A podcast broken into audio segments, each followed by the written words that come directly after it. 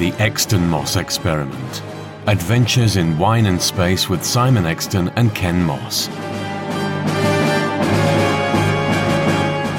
Episode 47 The Sarah Jane Adventures.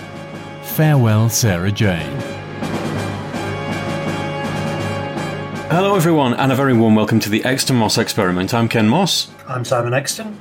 And tonight we are going to be paying tribute to Sarah Jane Smith, the character in Doctor Who played by Elizabeth Sladen.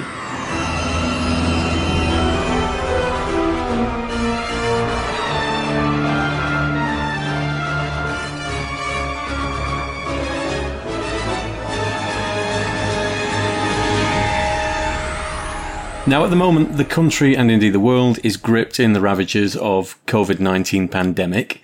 So, although it's generally considered to be a reasonably unpleasant thing for quite a lot of people, there are some interesting things coming out of it. And one of the things we've just had in the past weekend is the final sort of coda to the Sarah Jane Adventures, Farewell Sarah Jane Smith, written by Russell T Davies. It's a 14 minute, essentially, an enhanced talking book. And it rounds off the story at Sarah Jane's funeral with a cast of guest stars. And it's really rather lovely. Before we get started, shall we get out the tonic screwdriver and get the lid off a gin?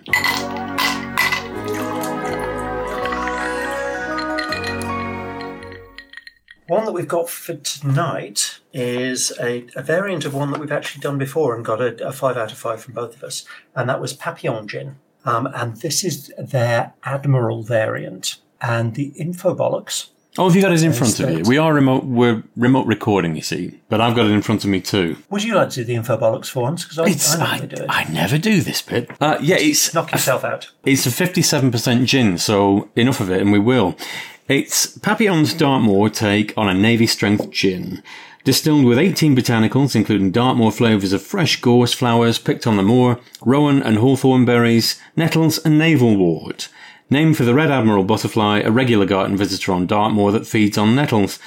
Um, I'll be honest, because I don't know what navel wort, rowan or hawthorn taste like, or nettles for that matter, Oh, nettles is quite nice. Nettles are quite nice. They're, they're a bit minty. I'd never heard of navel wort. Yeah, um, all I will say is it's really nice. It's It is. Um, the smell of it, is as you put it to your lips. The smell that hits you actually, it reminds me of is it lemon barley water? Yeah, but it doesn't taste like it. It does kind of smell like a hot day on Dartmoor, actually. Well, I, I used to live in Devon, so I, I spent quite a bit of time on Dartmoor. I think it's lovely. Oh, Yeah. Grief. It says that the perfect serve should be maximum three to one. Which I have done tonight. I've not drowned it, you'll be pleased to hear. But you see, all these real strong Navy strength gins, I've got a real soft spot for because, A, you don't need a lot to feel the effects. It does relax you very quickly. But they really taste of something. You feel, it's a very refreshing drink. I'm not big on strong spirits, but this, it's not quite five territory, but it's cruising dangerously close. See, when I when I first tried this, I I, I was thinking, oh yes, this is a nice safe four. Actually, this is a five for me. It, it's got really really nice Moorish flavours. I'm I'm really enjoying this. So am I. It's almost oh. It's a five from me. Yeah, I'm so close, but because I'm hovering, I'm going to give it a four. A five for me has got to be outright. Pow. Yep, that's it, straight in. This is, I'm umming and ahhing, so it's four. Whereas for me, a five is this is bloody lovely and well worth seeking out, um, which this definitely is. I'd heartily recommend this. I'm so torn. That's a little more detail than anybody needed. Well, you're a doctor. You can put me right. Yeah, it's it's four I territory. really but think that's beyond just about anybody. I won't overstretch your technical capabilities. Getting back, An, an entirely different conversation. uh, Simon, you've heard this already, haven't you? Um, I, ha- I have. I, th- I thought it was wonderful. I may have shed a tear or several. Um, I'm not like you. That doesn't happen very often. Um, you'll Greek at the opening of an envelope. But Now, Um, don't do it. I have emotions, sir.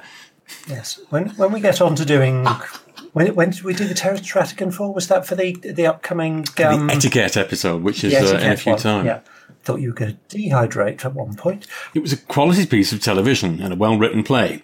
Now, before we get all. Whereas I'm, I'm, I'm much more of a hard hearted bastard. Um, I, I, I, really, really am. Um, and then Sarah Jane really did pull on the heartstrings. It was very well written. It has no plot whatsoever, and it doesn't need one. Um, they were a series of beautiful, in terms of both writing and acting, character pieces to camera, absolutely gorgeous uh, little monologues. Started with Katy Manning acting her little heart out as Jo Grant, possibly doing her swan song as Jo Grant or Jo Jones. Mm. Um, as I understand it, the poor lady is quite poorly at the moment, and we all hope that we that she will pull through. From um, a Twitter feed, I think she's she's released a video today. I think she's doing okay. Oh, oh, so. has she? Uh, mm. That is wonderful news. I've been a little busy working today, but she's in this. She does. I have to say, I think her best performance mm. as Jo Grant, because in her in the days of Jo Grant, I don't think she was booked for her acting ability. you um, cynical swine. She, she's very, very, very pretty, and she's not a bad act, bad hmm. actress, mm. but she is bracketed by Caroline John and Elizabeth Sladen. So going to fall on the comparisons on on that one, I'm afraid. Now, in later years, the Iris Wildthyme that she does is wonderful. Yes, it is Absolutely wonderful. Um, yeah. i may not be an enormous fan of some of the scripts, but when she's given something like the Wormery, it oh. is just a joy to listen to. The Wormery is a very underrated story. Who underrates the Wormery? I mean, I'm I'm really quite critical of Big Finish, and I think it's fantastic. It came out the same month as Zagreus, so it was totally overshadowed by that. And I think it's one of the best Colin Baker, in fact, one of the best Doctor Who's. Regrettably, I, I wouldn't put it quite that far. I mean, I, I think it, I think it's wonderful. I think it, it, if there's any overshadowing to Zagreus, then it really isn't Zagreus that's cast, casting the shadow. And she puts a wonderful performance as Iris. And when she's given good scripts, she puts in a fantastic performance as Iris Wildthyme. I have my issues with Iris Wildthyme as mm. a character, particularly in the in the books. That is absolutely not to detract from her performance. The one thing that struck me about her as Jo in Farewell Sarah Jane, it clearly wasn't being read off um, an autocue or anything. She'd learned the lines. None of them were. And you would have expected it because all this has been done, I assume, unpaid. That's the general gist that I'm getting. Ex- I wouldn't have expected it for a second. Um, that everybody you talk to, and okay, people are always going to say, "Oh yes, she was so she was so lovely," but actually, everybody that you talk to, and the people that, you, that don't need to say it, say how lovely Elizabeth Sladen was. Hmm. And pictures you see of stuff on set, she's there in the middle of things, massive smile on her face or laughing away. So I suspect people who worked with her wanted to be able to say a goodbye. I've got to give a shout out at this point to Emily Cook of Doctor Who magazine because she has been the driving force behind all of this, uh, the rewatching and the Twitter feeds and all the little specials that they've been making. It's her that's driven all this. It's been her baby from the start. I think it's now grown to the point where people actively want to get involved. You've got people like Steven Moffat coming out of the woodwork and he's written a piece. I think he's written a 13th Doctor piece. And of course, he got involved with a couple of the tweet alongs. Uh, Matt Smith and David Tennant, I think, have been involved in the tweet alongs. Russell T Davies. None of these people have bothered with Twitter, if not before, certainly in recent years. And they're all coming back out of the woodwork for just just because. Yes, and the the short stories that are all all being written there. Uh, I, mean, I, thought the Chris Chibnall one was a bit yeah. Mm-hmm. Um, they're all obviously quite rushed and unedited, and I, I, think it's quite nice that there's a sense of sort of rawness about them. But it is people with talent wanting to use those talents to to deal with the global situation and help with the global situation that we have at the moment. And I, I, I think that's what absolutely wonderful and I, had, I actually get a, a, lot of grounding from the, the podcasts that I listen to. And, you know, I, I, I go into work in the morning. I, I come home from work in, in the evening. I've been redeployed to a COVID positive ward for patients with cancer. So they have a double whammy. Um, we've got a pretty high mortality often feeling a, a, a, little bit like a chewed string at the end of my 12 or 13 hour shift. Uh, having something to listen to that I know is going to entertain me and make me think about something more fun than the day's work that I've just had is absolutely invaluable as far as I'm concerned. Good. I mean, these things are, they're there as a little pick me up for the world. Yeah. And I think they're doing a pretty good job of it because there's, there's no criticism that I've seen. And Doctor Who fans are reasonably critical. We may at points have fallen into that bracket ourselves. But some of this stuff, I think particularly this one, on a plot point, I mean, you've said that there's there's no plot as such. It is really a, a series of tiny little monologues from characters. We've got Ace comes back. Sophie Aldred does that. We've got the three Sarah Jane Adventures kids who are now grown up. Jo Jones is in there. I'm sure I'm forgetting somebody, but there's quite a few uh, name checks of previous characters in there. Ian and Barbara, uh. Tegan and Nyssa, who are portrayed or alluded to as a lesbian couple in Australia now. Hmm, not terribly convinced well, by actually, that one. Actually, they're not. They're alluded to as a couple. Mm. And you get all sorts of different couples in all sorts of different relationships. And what you will quite often find is that people who are getting towards the end of their days form relationships that are non-sexual. And it may be that that is talking about Nyssa and Tegan, 50 odd years in the future, that have just set up house together. That is one possible explanation of the tiny little snippet that, that was there.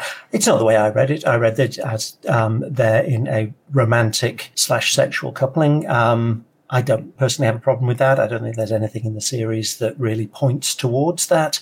Equally, I don't think there's anything in the series that points away from it. I've never thought that you can tell anybody's sexual orientation just by looking at them and talking them talking to them or actually knowing them reasonably well. People will always surprise you. So I know that there are all sorts of bits of the Twitterverse that are getting terribly upset about this and other bits that are getting terribly excited about this. I just think it's a little character touch. Um, and I don't think of it as anything more than that. It's an interpretation. It's not explicit, but it's heavily implied. I just, uh, it's to me just stretching the bounds of credibility just a little bit too far. Why is it stretching the bounds of credibility too far? Because I just in no way can picture those two they're chalk and cheese. They, I, the fact that they would ever. you, you don't know characters that uh, you don't know couples that are chalk and cheese and w- work successfully for a long time. Not Allow me to introduce you to Alan at some point. Not that far. I don't think they are that massively chalk and cheese, to be honest. There, there's a star and an audience, but you see that in a huge number of relationships. A star and an audience. I like that. Have you never heard of that expression? no.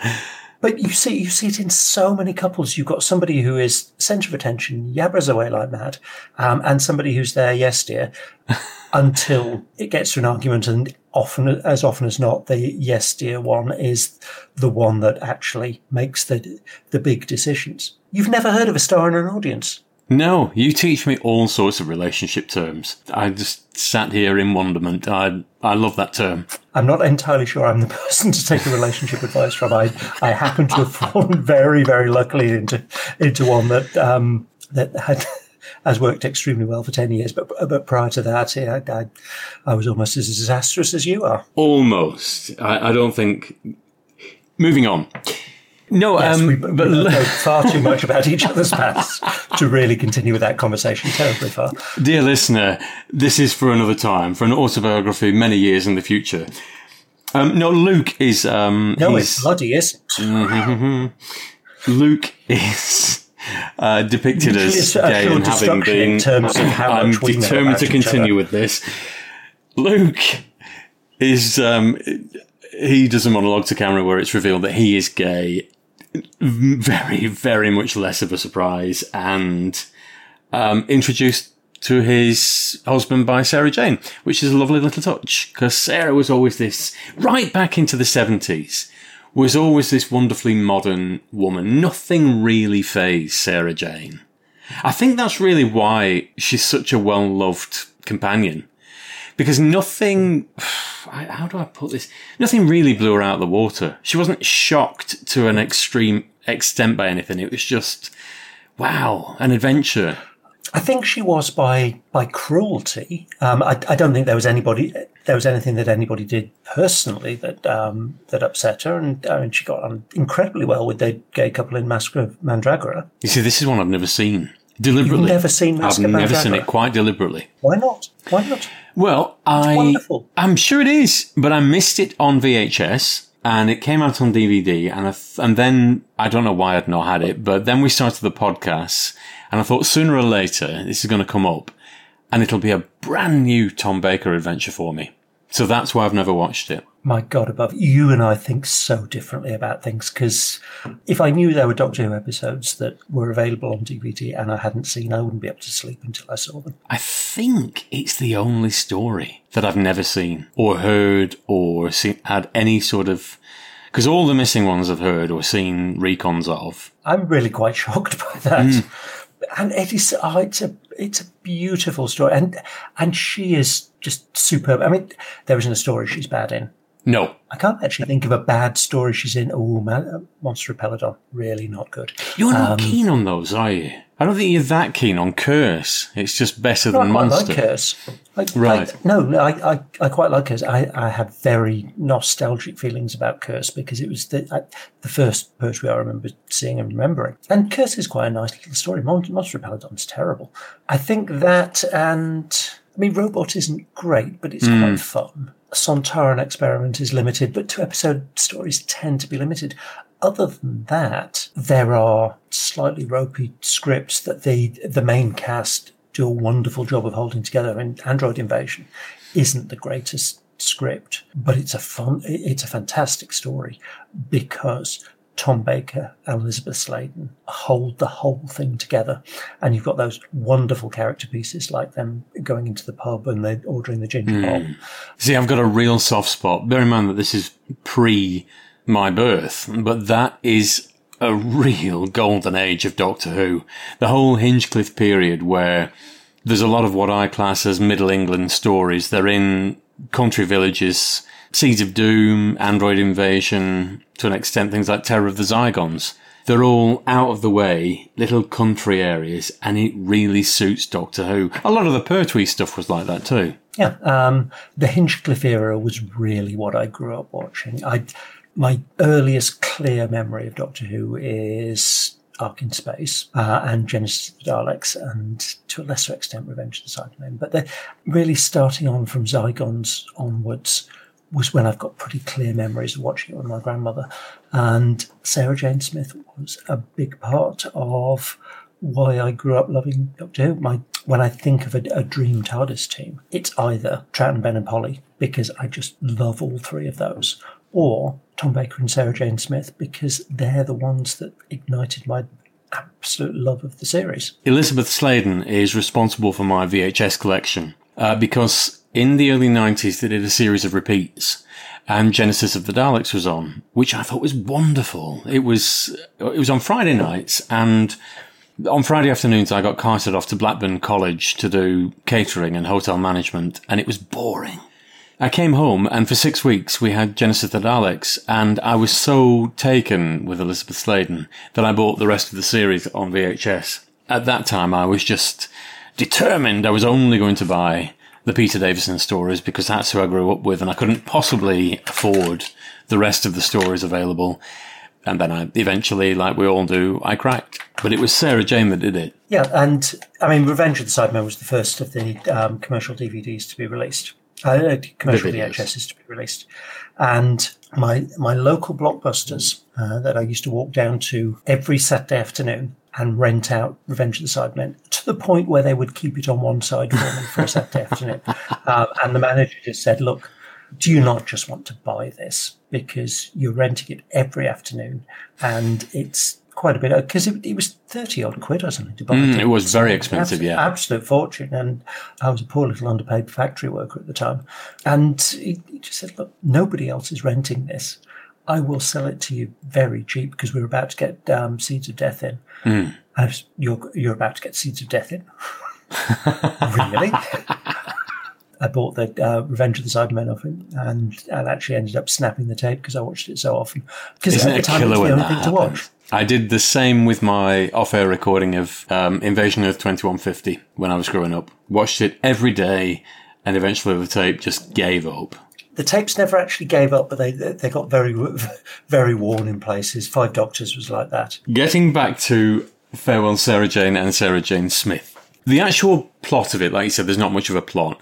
But it Well, is a lovely, lovely collection of set pieces. I mean, the people that they've got involved, I'm very glad that they've got involved, particularly the kids, if I'm honest, because it's supposed to be a coda to the series. It would have felt very odd if they weren't in it. And Rani's final piece to camera, where she just starts crying through it, was mm. beautifully done. It was. There wasn't a bad performance there. I, quite why we had why we had to see what's his face in the recording studio. Jacob I Dudman. honestly don't know. Well, he is um, the, the current Big Finish darling. And he's a very talented man. He has a wonderful voice. It sounded fantastic. I didn't need to see him Hmm. distracting me from the fact that this was a story by making it obvious he was in, in a re- recording studio. That bit I Pictures of did think they could have covered over with footage, yes. Yeah, pictures of Liz Sladen, pictures of her as Sarah Jane. That would have worked so much better on that. Because every time you saw him with the, the baffled walls around him and making his little winks to camera and everything, it just dragged you out of it and said, this is fiction. We might be trying to tug at your heartstrings and everything and doing a pretty good job of it, but we do so much better a job. If at some point we actually saw a picture of Liz Sladen, That was the one thing I was expecting. I thought they might have had an outtake or some recorded material that they'd never used and dropped it in. Or the one thing that I, I was very surprised they didn't do was have Tom Baker involved. I thought he would have been involved, or they would have at least asked him, uh, because of all the doctors, and and they've all paired off beautifully with Sarah Jane. But she is the fourth Doctor's companion. Yes. For me, the two of them are the dream team because they're the ones that I, I grew up with. Um, this was my childhood. It's a close call, but of the two, because Tom Baker and Louise Jameson, both on screen and on the audios, the pairing of those two is brilliant. Uh, Horror of Fang Rock is the one that always leaps to mind, but nothing comes close, really. Nothing, or nothing's ever going to beat Sarah Jane and the Fourth Doctor. It just really worked. And by the time they get to Hand of Fear, they're almost like a married couple. When he sits her down in it's some surgical theatre or something. He's clearly going to hypnotize her, and she's, oh no, not again. It's so familiar between them, and you don't really get that level of familiarity with any other Doctor companion combo. It comes close, but it's never quite as as we know each other so well as the Fourth Doctor and Sarah. Yeah, and when I was coming through as a baby Doctor Who fan in the 80s, she was called the Queen of Companions. Right? Yeah, That's I- another thing you haven't heard. Uh, it is. I've, I've never heard that, but I can understand why. She is superb in every story that she does. Um, she is superb in the the big finish Sarah Jane stories, even though most of them have fairly ropey plots. But she absolutely shines out. Uh, the Sarah Jane adventures are very kiddyish, but incredibly well done kiddyish on the level of Children of the Stones. There's not a bad thing she's been in, and she's wonderful in Five Doctors. Absolutely wonderful. Well, you know that I'm a huge fan of K9 and Company, and I'm really sad that didn't get to go to series because it's one of my Christmas staples. It's a Christmas Eve treat, and I can't imagine any other companion having that level of attention to, uh, certainly in the classic era, where they would consider giving her a spin off. And especially seeing as by that point she was what five companions down the line: Uh, at least, yeah. Leela, Romana the drag queen, um, uh, Romana two, Adric, Nyssa, Tegan, K9. So, six, In seven. fact, two K9s. Now you're being picky. I'm being very picky. Didn't the second K9 come in with K9 and Company? No, that was the third.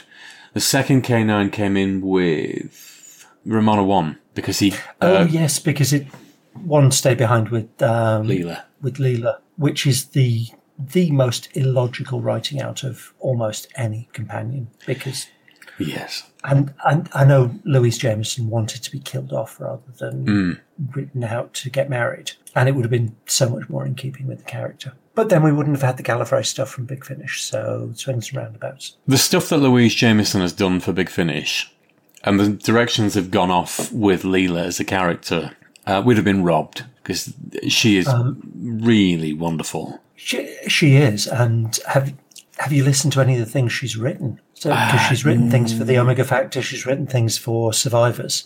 Now, Survivors, to my mind, kind of went off the rails after about the third or fourth season. But the stuff that she writes is absolutely wonderful. No, I haven't, and I know she's done a lot of stuff with Nigel Fairs. And it's all got good reviews. I've just never, because there's so much bloody Doctor Who to listen to. And I'm yonks behind with that. And I've got stuff on the radio that I listen to. So my actual. Actually, the, the Tomorrow People the thing stuff that she did with Big Finish was fantastic as well. She had a, a wonderful, wonderful uh, character arc in that. I feel so sorry for Big Finish on that score. Uh, there's an entire season of the Tomorrow People recorded, edited, ready to go, and they lost the license. So somewhere out there, there's a there's a full series of Tomorrow People that no one will ever get to hear. Well, hopefully the license will drop off because the, the, American series that uh, that took the license lasted one season, I think. Um, it was a, a vehicle for cousin of Blokey who plays Arrow in the in the DC universe. I've I've never seen it. I've heard that it's okay, but nothing special. And, and never went to a second season, so hopefully their their hold on the license will drop off and then Big Finish can just release the whole lot. I really hope so. So do I, for their sake, because it, it must have cost them a fortune to do with no return. And, and the fans uh, were really keen on them. It, it, was fantastic. Big Finish do very well at taking ropey old TV series and making good modern content from it. So Smart is a perfect example of that. Hmm. Um, yeah, yeah, Star Cops, Star Cops, I don't think was ropey to start with, but Big Finish have done very good stuff with it, and they've just released Mars. Um, and the the first stories of those are great. The uh, the Mother Earth set of stories was absolutely fantastic. Their take on very good TV science fiction is a little more patchy. So their Omega Factor stuff is very good, but I think it's very good because it has Louise Jameson involved. Their take on Sapphire and Steel was painful to listen to, and I couldn't mm. cope beyond the first series. It was just so awful. Um, it was either we are going to very clearly, directly rip off Sapphire and Steel, or we're going to do an Alan Garner rip, rip off that has nothing to do with Sapphire and Steel at all. I never heard any of the Sapphire and Steel stuff, but there were two things that You've put me off. Nothing. Well, uh, one, I don't know whether PJ Hammond was involved, but his writing was a very definite style that I don't think would be easy to replicate. But also, they didn't have uh, what was his damn name? Napoleon Solo. David McCallum. McCallum or Joanna Lumley. And to be honest, if an audio series that's supposed to be either a continuation or a slot in of a television series doesn't have the original actors in it, it puts me off straight away, to be honest. I'm not a massive fan of recasting. Having said that, Big Finish have just done um, a lost story with Tom Baker called Return of the Cybermen. It was an original Gerry Davis script from 1974, which was eventually reworked into Revenge of the Cybermen. Obviously, it would have had Sarah Jane and Harry in it. They have recast Sarah Jane and Harry. Sarah Jane is played by Sadie Miller, Elizabeth Sladen's daughter. And from the clips that I've heard, she does a really close job. So I'm quite looking forward to this. This is one of those recasts I'm probably not going to mind too much. I don't actually have a massive problem with recasting. Uh, the recast Katarina was pretty good. Sounded vocally like the original Katarina um, in terms of animation and dynamics was way beyond the original uh. It, it is an absolute crowbar of a story. They have stretched every ounce of credibility to uh, to get the story in. Even doing that, it's not terribly good, but the, the, the recast Katarina does quite a good job. So I don't have a problem with recastings. My, my problem with Big Finish Doctor Who has always been the quality of the script. And I was going to say continues to be the quality of the script. I haven't actually listened to any of their new stuff for a couple of years because they got such an appalling signal to noise ratio. It just wasn't worth my time. I have a busy job. My leisure time is limited and I'm not prepared to buy something just because it has Doctor Who on the label, and that covers an awful lot of Big Finish stuff. I have to say because I'm as has been well documented before, I am a, a big, big Finish Doctor Who fan and have been since the word go. But they did go through a trough in the middle period. There's no getting around it. They, once you get to sort of release 90, the quality does drop off quite a way for quite a long time. It picks back up though, and now I have to say some of the modern releases, particularly the Paul McGann stuff, and the War Doctor stuff, and the War Master stuff, and I think of those as separate to their their main Doctor Who releases. And yeah, the War Master stuff is, is wonderful. I've just finished listening to War Master season three. It's good. It hasn't yet reached the peaks of the the Master of Callus, which is just one of the best things they've ever done. The War Doctor is superb, but it has John Hurt in who could read the read the phone book be superb. yes, gotta say I've got a, a lot of love going for John Hurt. The saddest thing, really, it's got to be that they never got to pair up Elizabeth Sladen and Tom Baker. I just think that's a terrible, terrible shame. They've Yes. done the Sarah Jane adventures. They were okay, but She she was fantastic in them. The, the supporting cast were good. The, the, the scripts were fairly forgettable. Um, it suffered appallingly from the Big Finish effect, where somebody non-main original cast who they trusted turns out in the penultimate episode to have betrayed them all, and it happened in the UNIT story. It happened in the Big Fin in the um, Sarah Jane Adventures. It happened.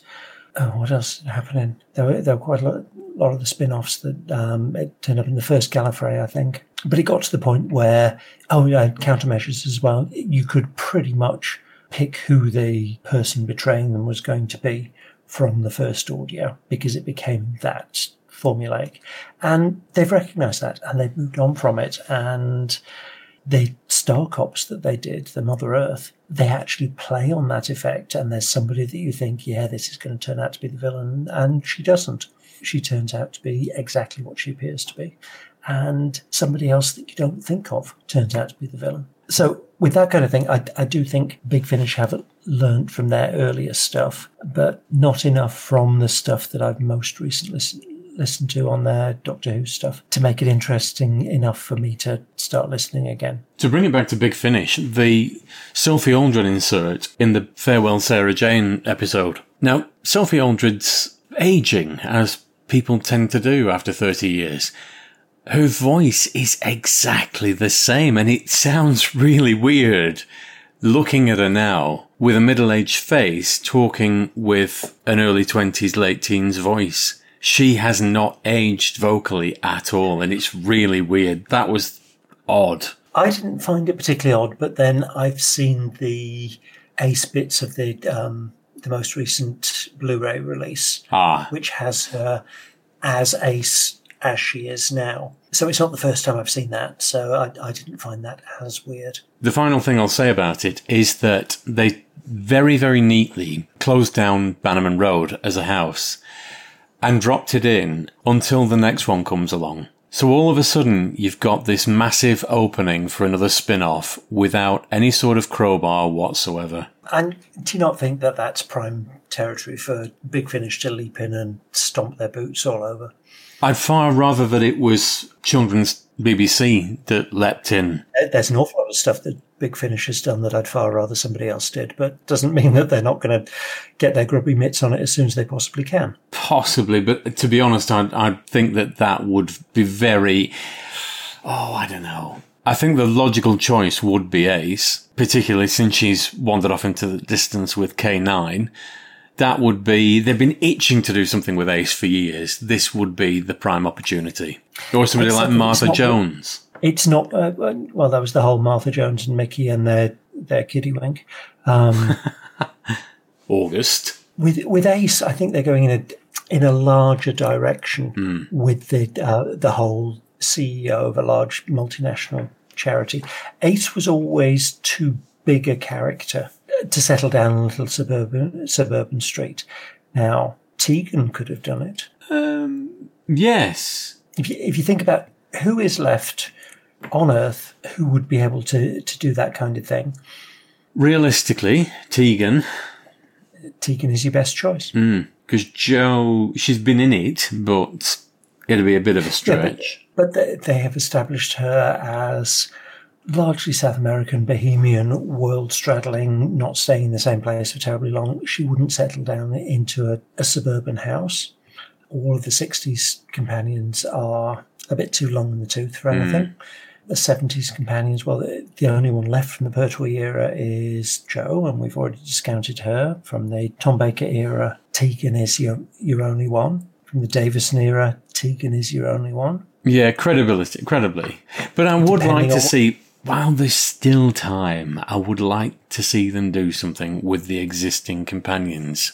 Number one on the list that I'd want to see in the television series is Ian. I think they've missed the boat, but I would have loved to have had him dropped in for the 50th.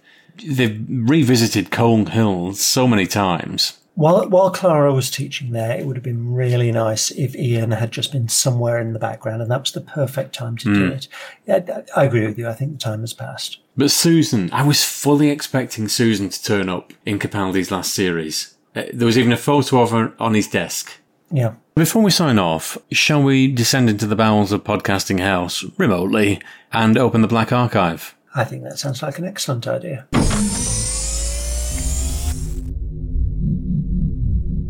Now we're only doing the one this time. You have chosen something because we wanted something that is missing with Elizabeth Sladen in it.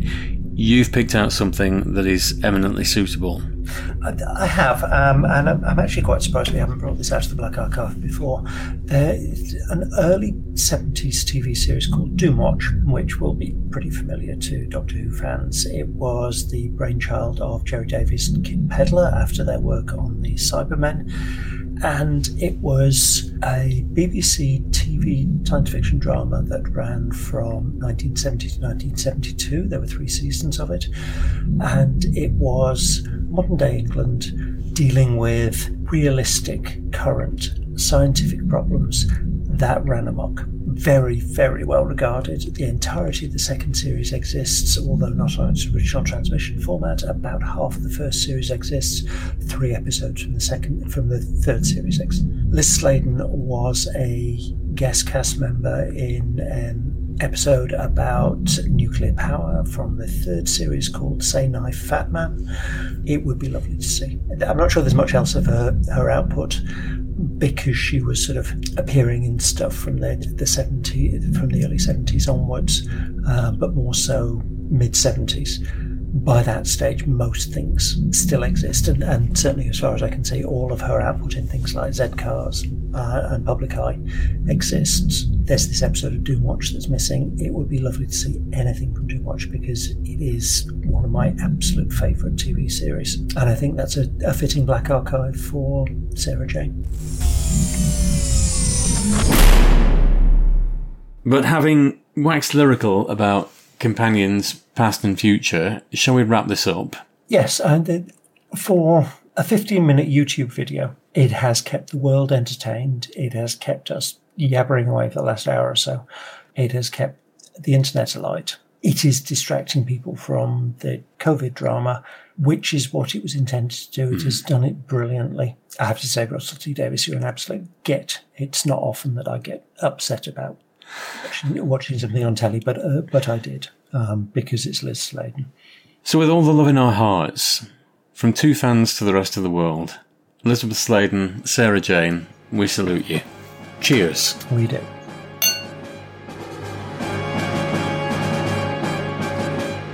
To round us off, we have a never before heard interview with Elizabeth Sladen. This was an informal chat when she came and sat with me and the Preston Doctor Who group at the Gladstone Hotel in Liverpool for the Doctor Who and the Daleks 2 convention. This was my first ever Doctor Who convention, and Simon was one of the stewards, although we didn't know each other at this point, and wouldn't actually meet for another six months. What follows is a very ad hoc recording by a starstruck fan. I mean, I think really the series stands on its own, to be perfectly honest. I mean, what Big Finish have done really is they have kept the programme alive while the, the programme has been dead, really, hasn't it? Um, they have kept interest going. But I love doing the radios with John. I mean, they're just um, brilliant. Mm-hmm. I think you're supposed to say, how do you feel about the new series? Yeah.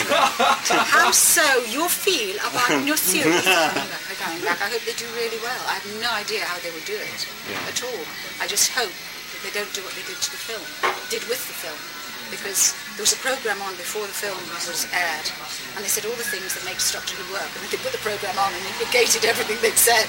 Well, not everything, you know, I'm being a bit facetious, but there's certain taboos that I think if you're going to do that, then don't call it Doctor Who.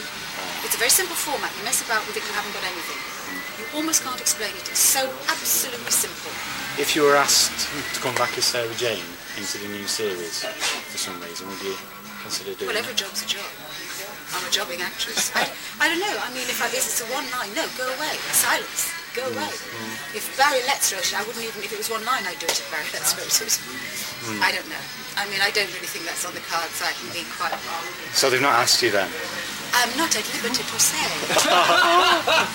that's much more interesting, isn't it? Like, Well, it's Let's actually try and make me interesting on this, you know? yeah, just coming off topic, and I've just read a book which is called Wolfsbane, Right. which has got Tom's Doctor in it, and uh, also the Eighth Doctor, and you're in it as well. Am I? Yeah. Oh, who wrote it? I'm sure it was Colin Gray. Who's he? He's, he's just one of the writers, the BBC writers. Does he write well for Sarah? I They thought all it was tend to, brilliant. actually, yeah. I could imagine you saying the actual lines Well, in we're the going to do some more Sarah Jane tapes. I want... What's his name? Colin Brake. No, I- it's I'm- not. It's not at all. It's Jacqueline Rayner. Jackie Uh, Rayner. um, right. she's executive producer from the BBC, Oh, yeah. Jackie Rayner. Oh, right. What I hate about the, the, the books that, that are out with Sarah Jane on the front, they're definitely a 36 double D cut. I looked at them and thought, and who is this? Hello? I couldn't have got through a tunnel looking like that. Why did they do that? It makes me so cross. To sell this book, we've got to up the ante. Right, what's the next question? Sorry. Are the Daleks just stupid No, I adore the Daleks.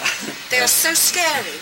Yeah. Really, there's time in the studio with the Daleks when you can actually, you actually for a moment, because you're trying to believe in your character and the story, that you're all pretending. But there's, there's, there's real Cybermen, no, can't take the boots. I keep looking at the Silver Wellingtons, and everyone really loves the Cybermen. I just look at them and think, oh, go away, please go away. I don't like them. But you look at the Daleks, and they glide, and they scare me. S- Really, when I'm playing Sarah Jane, the Daleks can scare me. True. No, I find them limited. Um, what is your favourite food? I just love food. I like cooking. All of it. Yeah. Do you like Yeah, cooking? um, don't I like? Uh, don't like sweet corn. Uh, I don't know. No, I do really love my food. Like healthy food. I'm not mad on sweets. No, I just, I just Okay. like food. Um, which book are you currently reading? Oh, is it called Eight? I can't even remember the author. Uh, A book and I- called Eight. I think it's Eight. Uh, and I'm reading. No, no, I actually don't put that. No. No, not reading eight. I Not can't re- say why. Uh, and if you do that, I will have you. No, no, no, no. Else am I reading at I'm reading a Michael Mann book about the director. And another book on Edward Dmytryk. I'm just reading some film books at the moment because I... Edward Dmytryk. D-Y, Dim... Oh, I don't know, you have to look it up. Uh, uh, theatre or art gallery? Am I building a theatre? Well, now, what does that question mean? Do you It prefer means, theatre do you prefer the theatre or... Well, they're so different. Because the theatre I would be playing in, oh no, maybe you think watching. I love the Walker Art Gallery. They've got the Holbein Henry VIII in there. I used to go and look at that a lot when I was at drama school. And the Liverpool Playhouse, because I was there. So you like both then? Yeah. Oh yes, I love. I lo- have you been to the Tate Modern in London? It's Yeah? wonderful. Oh yeah. Um, in, I uh, love the Walker Art Gallery. in Salford. Oh really? Yeah. Oh, Um, the Lowry. the Lowry Oh, Museum. the Lowry Museum. I haven't been. And they're getting the City of Culture as well. So. I know. I came on the train with Richard Branson when the first Pendolino came here. Oh yeah. and um, everyone was having drinks and that. And I would, I would have rather gone to the Walker, Walker Art Gallery. They had um, this Dutch. No, he was going to Holland next. He wasn't even coming to London this exhibition, and I got put on the yellow bus to go in the river. I'd rather have been at the art gallery, but never mind. Which was very nice. Tom Baker or Colin Baker? Do you need to ask? I just now, thought please, can we be realistic here? If you had one wish, what would it be? Oh my gosh, I can't choose one. No, because then you have to go in a very serious mood, and I know what I would ask today, especially being in Liverpool, but it's uh, it, serious, serious things. Um, let's keep it within Doctor Who. Yes. That people will still look at the programme and they will get something very personal out of it that will not make their lives better, but actually maybe help them through that particular time of their life when they're watching it if they need it. I know I've met people mm. who have said, you know, I was a very lonely teenager and I'm, you know, I'm really happy I was going through a funny and Doctor Who, because Doctor Who, sometimes you see it's about loneliness, it's about doing what you think is right despite what is not mm. popular and which is not easy. Mm-hmm. And I do think um, I think it has a great morality, and I, I, I would never want that to be lost. I would defend Doctor Who to anyone. So let's keep it within the Doctor Who range. Final question I've got to ask. Your favourite story, any, ever, that you were in? Um, I really like a lot of them for different reasons, which probably have nothing to do with which is best. I love Planet of Evil. Oh, that was yeah. That was so scary. That was. I remember that. Very that scary. was- usually I got landed in rubbish dumps and chalk pits and quarries, and all of a sudden you're in this I'm assuming that was in a different studio because it was all done on film. in, no, it was in Wonderful Ealing Studios. You know, where they did all those amazing The- the jungle set. So that's, you know, all reasons outside of Doctor Who, I suppose, really why I mm. like doing that. I love working on the sound stages there. And I like spiders as well, with Barry. But some of them I've seen since that I'm amazed I don't really like very much at all. But, but I'm going to have a word with Dave now. Is that all right? Thank you very much. You're very welcome. Thank you Good luck. very much it, for taking the time. it's a pleasure. That's what I'm Really appreciate it, thank you. That's lovely. Well, that's it for this time. Thanks very much for listening, boys and girls. Coming up in the next few episodes, we look at Out of the Unknown, Out of This World, and The Omega Factor. Till then, thanks very much for listening. Sorry for the hiatus. We'll be back soon. Take care now. The Exton Moss experiment featured Simon Exton and Ken Moss, and the title music was performed by the BBC Symphony Orchestra. All featured television soundtracks are the property of their respective producers, and no infringement of copyright is intended. The programme was recorded in Rishton, Lancashire, and produced by Maverick Productions.